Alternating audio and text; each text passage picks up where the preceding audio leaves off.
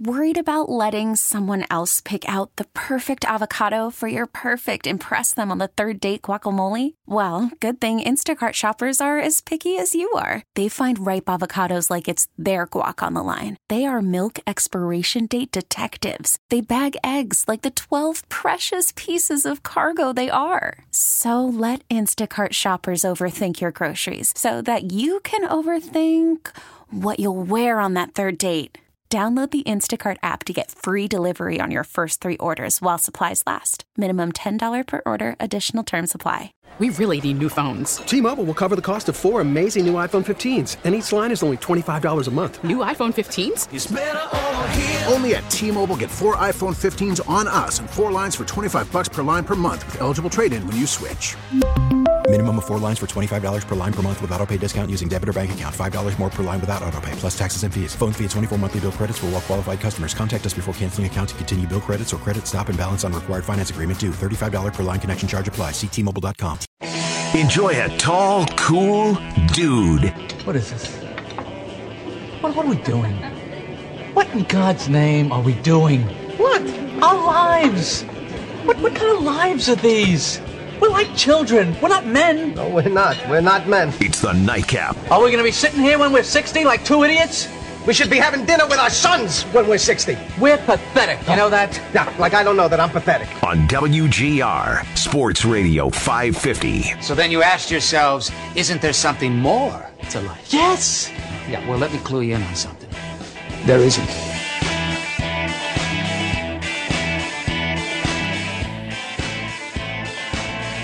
It is the nightcap. Joe DiBiase here on WGR. Hope everybody's having a good evening tonight on a rainy Monday. Sometimes you could just you could use a rainy Monday. Just chillax, lay back, do nothing. Once in a while, there's nothing wrong with that. Sitting back, listening to the nightcap, of course. Typically, I suggest listening to this program while also having the sound down, watching a sporting event. There's really nothing for you right now, but you got some games later on in the NBA, in the Stanley Cup playoffs, Montreal and Vegas later, in a very odd conference finals in which there's no conference, but the Campbell Trophy is on the line. So you've got that game coming later. We do have some Sabre news that I do want to talk about. It's not, you know, news. It's newsy. It's more newsy than it is news. But we're looking for your calls at 803 0550 over the next hour. The new Z subject is that the Buffalo Sabres have been denied an interview with Ottawa Senators associate head coach, associate coach, Jack Capuano, who the Sabres were trying to interview for their head coach gig. They were shut down by the Senators. The Senators, according to Joe McDonald, uh, who covers the Senators up in Canada, says that their request was denied. They are not allowing Capuano the opportunity to interview for the Sabres head coach job. Now, you can look at this a couple of different ways.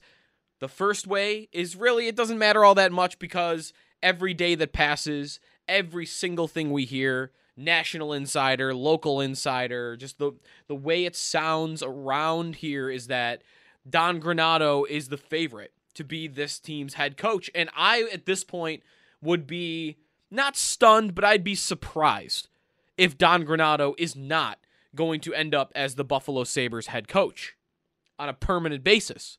But we know they're conducting this search. We know that they have talked, they've spoken to Boudreau, at least that's reported that, that that's out there, that they have gone after a couple of other coaches at the pro level. They have talked to collegiate coaches. Nate Leaman is, for, for example, at Providence.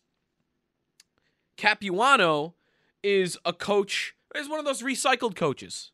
Although it's interesting he hasn't gotten a second opportunity because typically in this sport, in this league, when you get seven years to be a team's head coach and you have moderate success, moderate success, I think is fair to look at for Jack Capuano, at least when you look at his record, when you look at his point totals. In six full seasons as their head coach, he made the playoffs three times. He made it to the second round once. And he had 500, sorry, 500, yeah, 518 points in 483 games. That comes out to about an 87 point pace. if you average that out over an 82 game season. And hell, around here, 87 points sounds awesome. It's a lot better than they've done in a very long time. 87 points. And he did that with an Islanders organization that was really looked at as a joke for a long time, similar to kind of how the Sabres I better viewed right now in league wide conversations. But there's there's nothing really all that enticing there for me. If you're gonna go with the defensive lock it down type of head coach, not Jack Capuano. Jack Capuano is not a hire that either commands respect. It's not hiring Boudreau. It's not it's not hiring this proven winning head coach. It's a guy that's had a season or two. And that's about it. And it's also not the well, we're bringing him in here to develop the young guys. We're bringing him in here for Dylan Cozens and Dahlin and Owen Power and Jokiharju. Like we are not bringing him in for that those guys. So really, who are you hiring Jack Capuano for? And to me, all that is, I, I guess, it's the Sabres doing their due diligence. I'd like to think though that they know enough to know that that guy is never going to get this job and is not worthy of this job. He's not deserving, to me, of having another head coach opportunity in the NHL. I, I don't see where the value comes from hiring Jack Capuano. He doesn't play the style of hockey you want to play. He doesn't have the, to me, the track record that even Granato does, working with the prospects, with the young guys. And he doesn't give you the Boudreau or Gallant, who's now with the New York Rangers, cross him off the list as a potential Sabres head coach. He's not you know, he's not even uh, Claude Julien. If you wanted to go for, oh, we're gonna we're gonna we're gonna bring some respect back to this organization. I don't know what Capuano accomplishes at all. Not to say he's a bad hockey coach. He's been in the NHL. He's got a winning record in the NHL, at least by NHL standards. And he's been in the league as an associate. But come on. For this job at this timing makes no sense in any way. There's nothing about his coaching style that appeals to me. There's nothing about his track record that appeals to me. And I guess I don't really care that the Senators denied it. It is interesting, though, that the Senators did deny it. And maybe that should say more about them than it does anything about the Sabres wanting to talk to him. That you got a guy that's on your staff that is probably dying to get back to a head coach job. He did it for seven years. He had moderate success. He probably thinks he deserves another shot. And maybe Jack Capuano is sitting back thinking, I wonder if I could get the Buffalo job. You know, they're in shambles. Maybe they don't have a better idea. Maybe I can sneak my way into the Buffalo job. And you find out they want to interview you. And to this point, we haven't, I guess we don't know this for sure, but I don't see any indication that he said no it sounds like the senator said no. In fact, here's it from Brian Lawton. Actually, as I've been talking here, Brian Lawton has tweeted in the last last three minutes.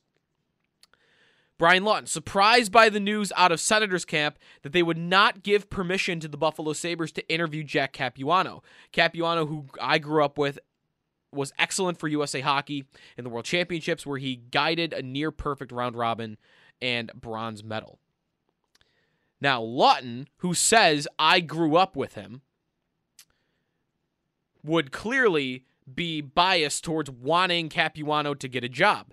And he, I imagine, between his media job at NHL Network and his relationship with Capuano, would know whether or not what's happened there. He would know if Capuano said, I don't want the Sabre job, then he wouldn't be tweeting out here basically, why did the Senators do this? And I think that is the overall point here. What kind of organization do the Ottawa Senators have going over there? I guess we shouldn't be surprised because Eugene Melnyk, who has been ranked as like the worst sports owner in all of professional North American sports, is leading the way there. That he would say no to one of his assistant coaches for a potential promotion with another club. And I think that really is the story here. That will be the story here because, again, I think the Sabres will end up with Granato. But holy cow, Ottawa Senators. You can't give your assistant a shot at another head coaching job? Terrible job. Terrible job by them. So that's really what's going on with the Sabres right now. Uh, again, nothing really newsy there. Um, but that's the that's the update. You can get more details, by the way. Uh, I got a story up at WGR550.com and the Audacy app. It's the nightcap. You can call in at 803-0550. I do want to talk a little bit about the New England Patriots today. They are in the news for two different reasons. One, Cam Newton had a couple of training camp videos that went viral today for bad reasons. He on two throws from like the five yard line into the back of the end zone. So what are we talking about? About end zone's ten yards deep. We're talking about a 14 yard throw at most. The little fade routes to the back corner of the end zones.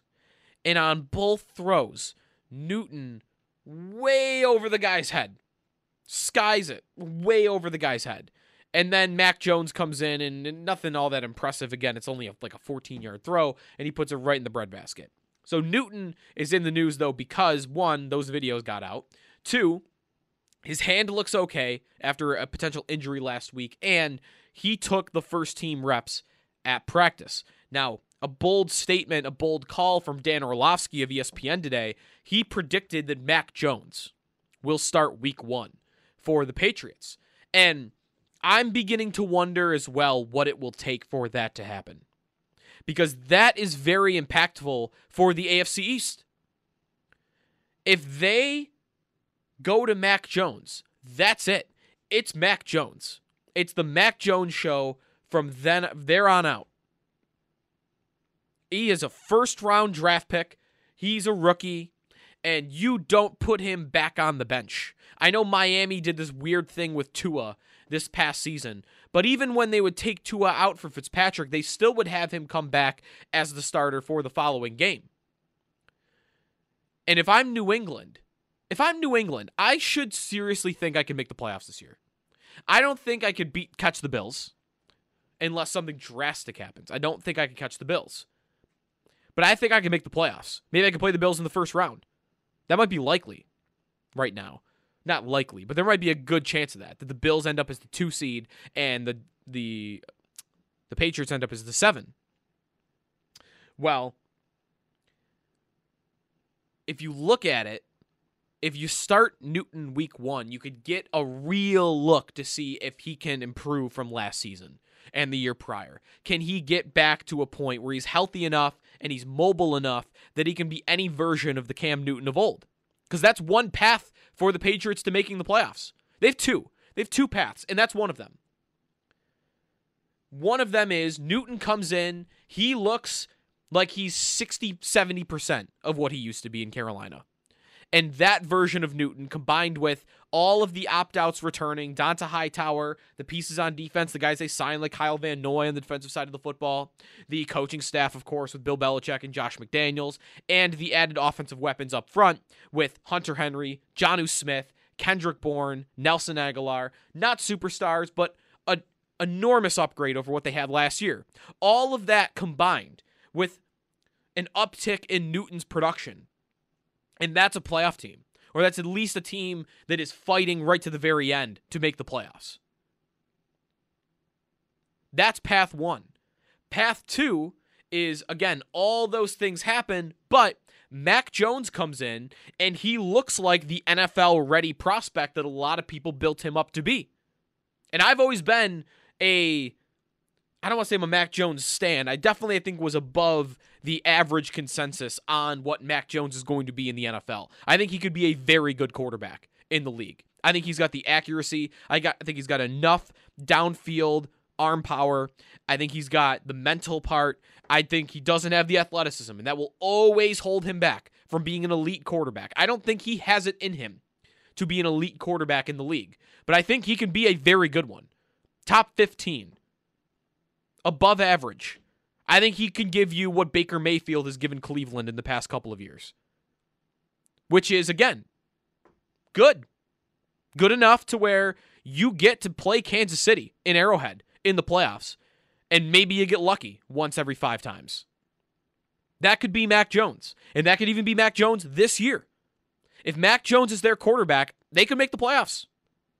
But the problem to me with Orlovsky's prediction if New England goes that route. If Newton does look that bad in training camp and mini camp, then I guess you just got to do it. But you did sign Newton back. And even though you gave him backup money, Newton is a, a widely respected player in both his own locker room and league wide.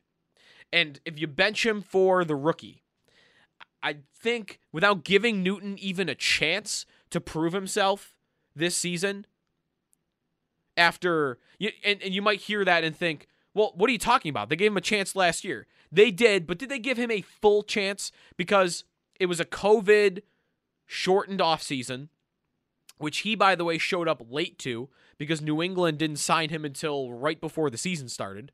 So he didn't get a full offseason of work to learn a complex Patriots offense. He had the worst wide receiver core in the league, the worst tight end core in the league. No one was throwing to less talent in the sport than Cam Newton was. Jakobi Meyers, their leading receiver on the year last year, had more passing touchdowns than he did receiving touchdowns. And part of that is Newton's fault. It is.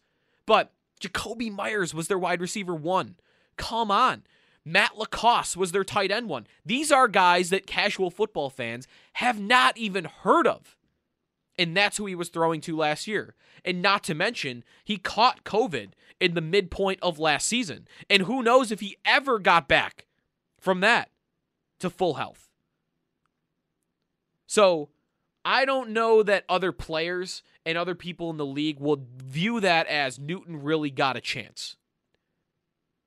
So I think the most likely outcome is he will get a chance at the start of the season. But the other reason that I think it would be a bad idea for New England to start Mac Jones week one is if they do start Mac Jones week one, they're putting all of their eggs in that basket. Because again, you can't pull him once you put him in. You just can't do it. Jones goes in and he doesn't look like he's ready, you've got a bad situation on your hands. You have got a really bad situation on your hands if you are the New England Patriots. You just drafted this kid 15th overall. I mean, I know he was the fifth quarterback taken, but 15th overall is a pick. That's not nothing. That's only five picks behind where Mahomes went. It's only three picks behind where Deshaun Watson went. That's an investment. That's not even like Jordan Love. We I talk about how much the Packers invest in Jordan Love by trading up to the 30th pick of the 2019 NFL draft. And that's 15 picks past where Jones went. Love was 26 by the way, not 30th. 4 picks behind where Fields went. It was where? 3 picks behind Watson, 5 picks behind Mahomes. It's an investment that New England made. And even if it's close at camp, I think they go Newton. But more and more, I am believing that the Bills will be facing Mac Jones twice in the later part of the season.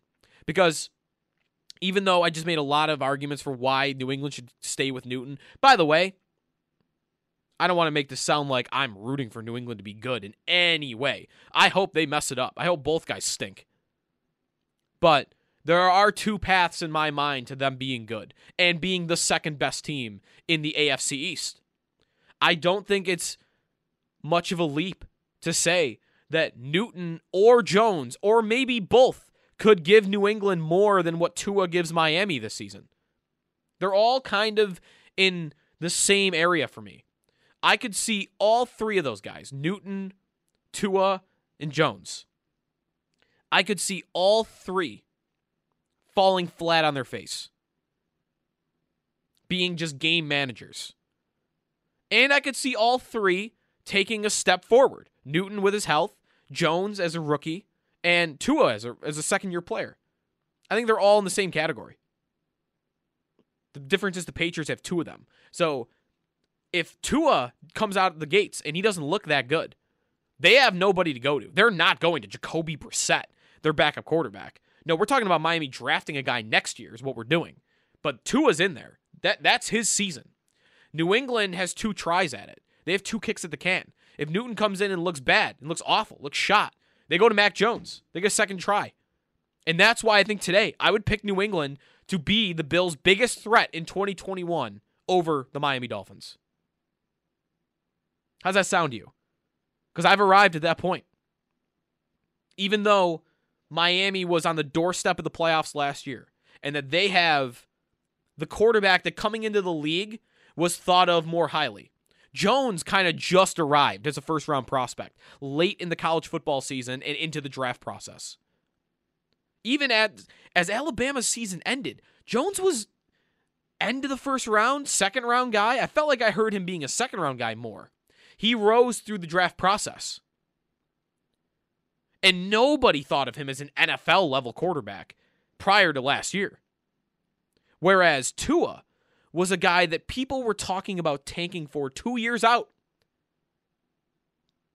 And now I think we've arrived at a point where they are very similar in terms of their ceiling in the league. I would think Jones maybe even has a higher ceiling because I don't have questions about his health. I have questions about if Tua can even throw the ball fast enough, if his ball velocity can return after the major hip surgery that he had that clearly inhibited him last year. Jones doesn't have that. It's New England for me. I don't think either are a big threat to the Bills, but it's New England for me. I think they're the team that poses a bigger threat to the Bills in the division. The most likely outcome is the Bills will win the division, and there's a there's a good chance they could play one of these AFC East teams in the first round of the playoffs. And if you made me pick which one it'll be, I think it's going to be the New England Patriots. So How's that sound to you? Miami versus New England for this year. Nate Geary would love to throw the Jets out in this conversation right now. Uh, I'm sure he's tackled that on his Saturday show plenty. I'm not really going to mention them in this breath. I I don't want to be I don't want to rule them out because I do love Zach Wilson. I think he has easily the highest ceiling of any quarterback in this division that's not Josh Allen, and I don't even think it's close. His ceiling is leaps and bounds higher than Mac Jones and Tua. And I've liked a lot of the Jets pick picks. I love Elijah Moore. I think he's going to be a stud in the league. But two one year too early on them. Talk to me in a year, I'll tell you the Jets probably are the Bills' biggest threat next season. This year, I don't think so. I don't even think they enter the conversation. I think it's Miami versus New England. I think it's New England for the second team in the AFC East. What a great conversation, by the way. Who's the second team in the AFC East? We have reached a point not only where the Bills are in a division conversation, which would have sounded like a dream once upon a time. They are the they are the assumed number one. A similar treatment to what New England got for 20 years. No one even discussed a division race. When's the last time we ever discussed an AFC East division race? I guess we did for the one year after Brady left. Last year, probably going in, maybe. Were people predicting that New England would still win the division? I bet those people were out there. But I know the Bills were the favorite going into last year. Just probably not as heavy a favorite as they are this year. 8030550 is the phone number. Miami or New England? Who's a better team going into 2021? We got a good interview coming your way at some point in the show, too. Brett McMurphy from Stadium. The college football playoff infrastructure could change by a, a massive amount of teams joining. And we'll get to that at some point because Brett was on with Howard and Jeremy this morning, and I thought that was really good. So that we'll get to as well. Also, your phone calls at 8030550. It is the Nightcap with Joe DiBiase here on WGR. T-Mobile has invested billions to light up America's largest 5G network from big cities to small towns, including right here in yours. And great coverage is just the beginning. Right now, families and small businesses can save up to 20% versus AT&T and Verizon when they switch. Visit your local T-Mobile store today.